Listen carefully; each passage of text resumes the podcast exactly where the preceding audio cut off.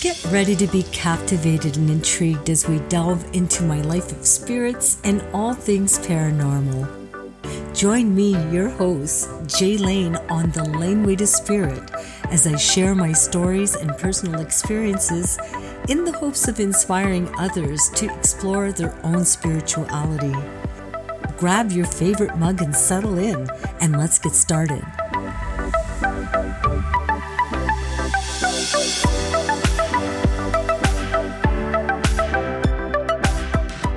Welcome here to Laneway to Spirit. I wanted to share a nice little short story with you today because I think it's just that some people around me needed to pick me up. And I thought this story might be the perfect little, I guess, pick me upper for this week. And it's something that really, really had a very, very deep effect on me. Now, do you guys believe in angels? Do you think that there's greater beings that watch over you and that maybe your loved ones might be close by, sending you the right people in your path or, you know, around when you're down and feeling terrible? And like you understand what I'm talking about. Well, I think that I had an angel experience when I lived at the Vendetti building in the early 2000s. And it was really, really a rough day for me. I had been going through quite a bit. And at the time, my health wasn't the greatest. And I'd gotten up one morning and I was having a cup of tea, and Brad came to see me before he left for work. And he asked me what was wrong. And I said, ah, you know, everything's good. I don't want you worrying about me. I'm just, you know, having one of those days where I just need a little pick me upper. And he says, Well, you know what? He says, I do when I'm down. He goes, I talk to my loved ones on the other side. And he says, And I also talk to my guardian angels. And I ask them to watch over me so that I can have a better day. But he says, I ask them for signs.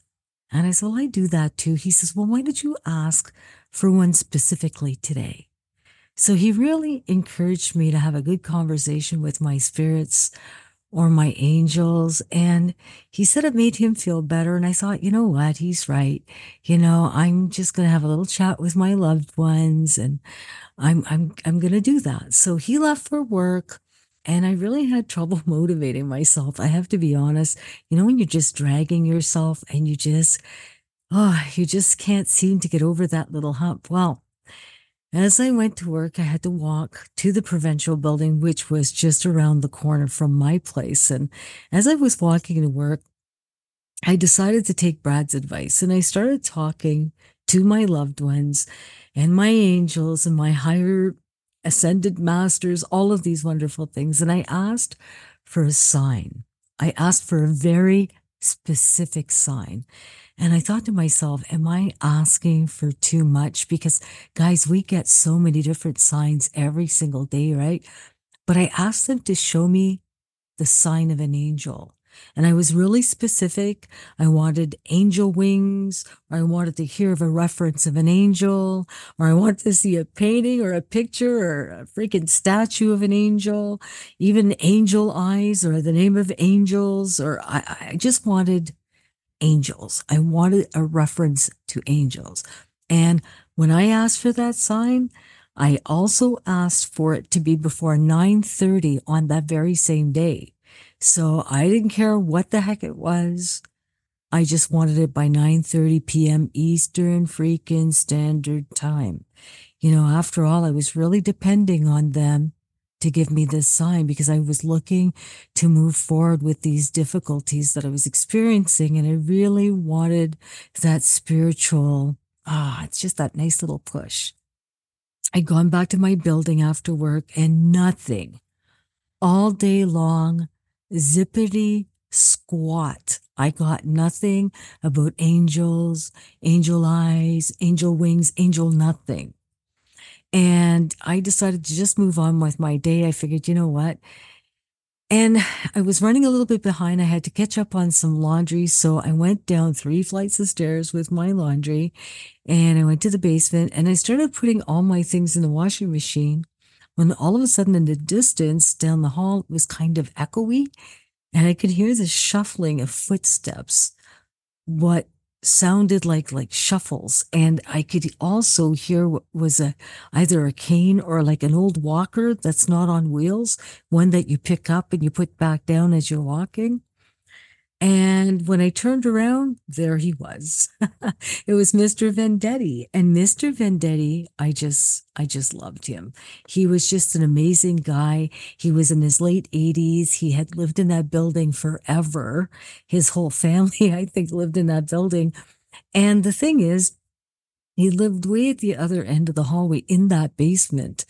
And so he comes up to the door of the laundry room and his face is all lit up, you know, and he's got this great big smile. And he said to me that he had something for me. And I had trouble understanding him because he didn't have any teeth in his mouth. So he kept on saying, I got something for you. I got something for you. And they're, oh, for me. Okay. Okay. So he says, listen, he says, once you're done putting all your stuff in the washing machine, he says, why don't you come back to my apartment? And he says, I, I want to give you something. I said, okay. So I'm doing my thing in the laundry room and I was really curious, you know, as to what he had for me because it wasn't my birthday. It wasn't any special occasion. And I, I thought, well, maybe he made me some soup or something because he had done that before. So I approached his door and I still remember seeing all of the prayers hanging on the outside of his door. And so I knocked and he opened it. And I stood in the entrance entranceway, you know, and it was kind of dark there. So he started telling me all about his day.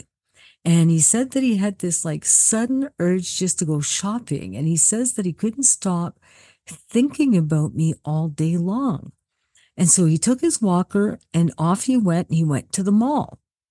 And I'm thinking, oh my God, like I know the mall was just kind of around the corner and down the street. But the thing is, it must have taken this guy a good 40 minutes just to go one way because he didn't walk very quick. He shuffled. He went off and he says he went to the mall. And I thought that was so thoughtful of him to go all the way to the mall because he was thinking of me. And that's when he handed me over this really sweet little, just a little box. It was very, very small. And the thing is, this box was really heavy. I couldn't get over how heavy it was. And so I've got this box, and, and so he says, Go ahead. He says, Open it. And I said, okay. And he says, you know, he says, I saw this a couple of weeks ago. He says, but today, he says, I was so overwhelmed with the feeling that you needed something special to remind you that everything would be okay. And just with him saying that, oh wow, I still remember that feeling of like, wow, like how how do you know this? Like, and so I opened up the box and I looked inside and it was like a little glass cube and it was kind of like dimmer in that entranceway. So I took the little glass cube out of the box and I couldn't really see what was etched on the inside of it. So he then handed me this little silver stand for me to put this glass cube on. And he told me to press on the little button on the side of the stand. So I did that. And when I did that, the light came on and it beamed up towards the inside of the glass cube. And what I saw next was, was incredible.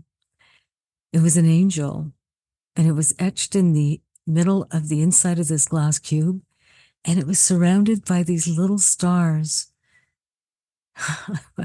I have to tell you, I was almost in tears. I couldn't believe what I was seeing. And when I looked down at my watch, it was 9:30 p.m. I know. And without a doubt, I know that was a sign from my loved ones. A sign that I really needed in a time that was so difficult for me to go through. And that experience not only resonated with me for weeks afterwards, it's to this day, I'll never forget that sign that I received through Mr. Vendetti in the basement of the Randolph Center. So when you're down, guys, don't don't fret. Your spirits are always with you.